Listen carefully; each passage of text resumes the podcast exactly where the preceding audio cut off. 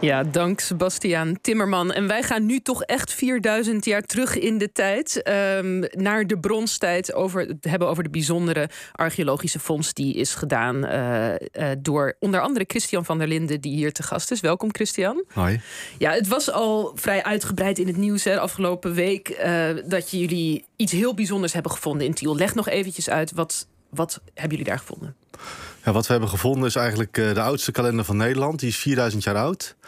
Uh, en die is gebaseerd op uh, het registreren van verschillende zonnestanden. Wanneer de zon opkomt en ondergaat op specifieke dagen in het jaar. die werden vastgelegd in een grote structuur van 20 meter doorsnede. Waarin ook veel mensen begraven zijn in de loop der tijd. Ja, en um, jij hebt zelf ongeveer een jaar lang met een team daar staan graven. Wanneer kreeg jij zelf door dit is een bijzondere fonds. Dit is niet zomaar iets. Um, ja, dat was nog niet zozeer tijdens de opgraving zelf. Uh, eigenlijk pas een heel laat stadium van ja, het samenvoegen van alle verschillende deelonderzoeken. Uh, ja, dat is ergens in de loop van, van uh, eind december ongeveer is dat kwartje gevallen. Maar hoe gaat dat dan? Want het is dus niet op de plek zelf. Het is niet dat je op een gegeven moment iets ziet en denkt: dit is heel bijzonder. Het is pas als je alle data gaat analyseren. Uh, ja, dat is eigenlijk. Uh, ja, het is misschien even ja, handig om even uit te leggen. Uh, ik ben heel lang wel gaan puzzelen met die openingen in, in, in die greppel, die dus die zonnestanden markeren. En dan ben ik eigenlijk uitgegaan van het centrum van die heuvel. Maar toen bleek eigenlijk pas in december dat dat, dat een onjuiste uitgangspunt was. Dus ik moest eigenlijk juist acentrisch punt pakken. En, en, waarop die lijnen wel een match hadden met die openingen. Juist, en toen pas begreep je van... hé, hey, dit is een kalender, dit is, dit is iets groters. Dit, moet ik het zo zien? Uh, ja, uh, en, en, en daarbovenop nog, uh, toen eenmaal die match was, kon ik die lijnen volgen buiten de heuvel. En toen bleek dat eigenlijk op die virtueel doorgetrokken lijnen, zeg maar, die zonnelijnen, dat daar nog allerlei andere interessante sporen en offers te vinden waren. Dus toen werd de hele puzzel in één keer nog veel complexer. Ja, nu is er één object wat jullie hebben gevonden in die enorme archeologische, al dat graafwerk wat jullie hebben gedaan, wat het topstuk schijnt te zijn. En dat is een klein uh, glazen groene kraaltje. Kan je iets vertellen over dat kraaltje? Wat maakt het zo bijzonder? Uh, ja, dat is echt een, een, echt een niemendalletje. Dat is, echt, dat is nog geen centimeter groot. Dus het is bijna niet te zien ook uh, van een grote afstand. Um, maar ja, door heel nauwgezet op te graven hebben we dat kunnen vinden in een graf. Dat is een kraal uit Mesopotamië, ja, het huidige Irak en een deel van Syrië. Uh, dat is 4000 jaar oud. En dat, ja, dat is uniek omdat het gewoon het, het veruit het oudste glas is in een heel wijde regio in Noordwest-Europa. Zijn niet zulke oude glazen objecten gevonden. Want uh, glas, dat, werden dat soort glazen kraaltjes werden die gemaakt in Europa? Of moest dat ook helemaal uit Mesopotamië komen? Dat, ja, die, die, dat is echt een, een Mesopotamische uitvinding. Eigenlijk ons eerste kunststof, zo, zo je zegt. Het is ge, artificieel gemaakt. Uh, en die kennis is daar opgedaan omstreeks 2300 voor Christus ongeveer. Uh, ja, en dus binnen een paar eeuwen is, is zo'n object al uh, in Nederland terechtgekomen. In, bijvoorbeeld in Egypte uh, bestond die kennis toen nog niet. Dus ja. daar werd geen glas geproduceerd. En je zegt in een paar eeuwen is het in Nederland terechtgekomen. Hoe moeten we ons inderdaad voor ons zien dat het die reis heeft afgelegd van Irak naar Tiel?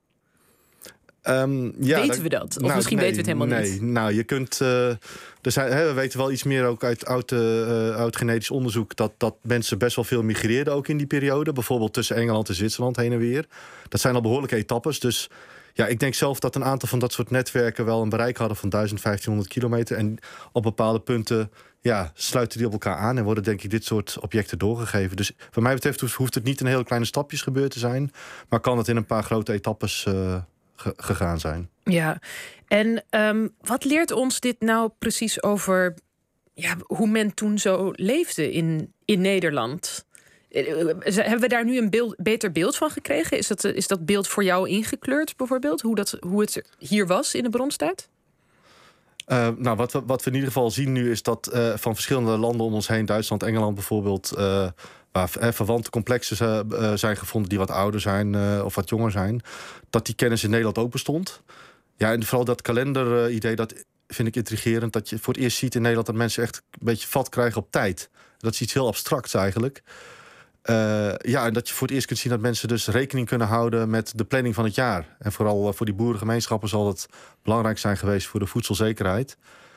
Uh, dus het monitoren van de seizoenen, maar ook weten van hoe lang duurt het nou nog voordat de winterperiode voorbij is. Tot wanneer kan ik nog nachtvorst verwachten? Dat zijn allemaal hele belangrijke dingen voor een boer. Wanneer kan ik zaaien? ja, dat je dat echt ziet, ja, dat vind ik heel bijzonder. Ja, precies. En het, ehm, eh, jullie noemen deze plek eigenlijk het Nederland, wordt ook wel het Nederlandse Stonehenge nu al genoemd. Helaas is er niet zoveel van te zien als in Stonehenge. Maar goed, het heeft eenzelfde soort functie misschien gehad. Het is echt een unieke plek, ook in Europa. Wat verklaart nou dat het juist op deze plek is ontstaan? Want je zegt het is vrij uniek op het hele continent. Nou, het, het, het, complex zelf dat, ja, dat vertoont wel verwantschap met ook veel oudere monumenten. En Stonehenge is echt een buitencategorie. We hebben natuurlijk een beetje trigger gekozen, eh, een term waar mensen op reageren, omdat mensen dat kennen. Uh, maar eigenlijk is het niets echt te vergelijken met Stonehenge. Maar um, ja, wat ik zei, die verwantschap, dus een soort religieuze verwantschap, dat is heel duidelijk aanwezig. En het ligt aan, aan de Rijn, of het Tiel ligt nu aan de Waal, maar dat is een nederstroom van, eh, van de Rijn. En dat is een hoofdrivier in Europa. En dat is echt een, een, een kanaal geweest waar mensen langs migreerden, voorwerpen werden verplaatst en verhandeld en, en uh, ideeën ook werden uitgewisseld. Dus ik denk dat je overal langs de Rijn dit soort. Uh, ja, dit soort complexen kunt gaan vinden. En, en, en buiten Nederland, bijvoorbeeld aan de Elbe, dat is ook een hoofdrivier, daar vind je ook dit soort complexen. Uh, ja, en Stonehenge zelf ligt aan de rivier de Avon. Dat is ook een, ja, een belangrijke rivier. Ja, betekent dit dan ook nu dat jullie op meer plekken gaan zoeken langs de rivier? Misschien kijken, kunnen we meer van dit soort plekken vinden? Of is dat zoeken naar een speld in een hooiberg? Um, dat is wel een lastige vraag. Uh, nou ja, in, in, de Nederlandse archeologie wordt over het algemeen uh, op plekken waar ontwikkelingen gepland zijn, daar gaan we kijken.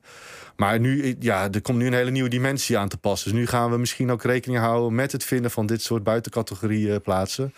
Waardoor ook de onderzoeksagenda's, denk ik, echt aangepast en verscherpt moeten worden. En dat betekent bijvoorbeeld dat je, als je een grafheuvel hebt, niet alleen op de heuvel moet fixeren, maar ook daar buiten moet gaan kijken. Dus ik denk dat dat wel een grote winst is voor de inzichten van uh, ja, voortschrijdend inzicht. Ja, precies. En nog tot slot, we hoorden deze week ook al meteen op deze bijzondere plek staan straks loodsen. Vind je dat als prehistoricus niet, niet pijnlijk dat deze plek gewoon ja, bedekt wordt straks onder loodsen? Of hoe kijk je daarnaar? Um, nou ja, zonder die hele planvorming was dit onderzoek überhaupt nooit geweest. Hadden we dit helemaal niet geweten. Dus het is eigenlijk zelfs dankzij die loodsen dat we dit verhaal kunnen vertellen.